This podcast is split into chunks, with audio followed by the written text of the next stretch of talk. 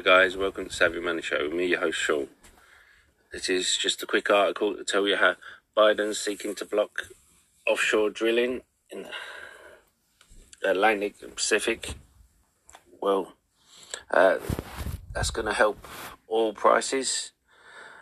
I said when oil was, was dipped and everyone was saying it's going to come down, that we should buy the dip because it's not over yet. Uh, I like ETP, and because it gives a monthly dividend, I also think it's undervalued. I like Occidental Petroleum. Uh, I think there's still the rumor of Buffett accumulating shares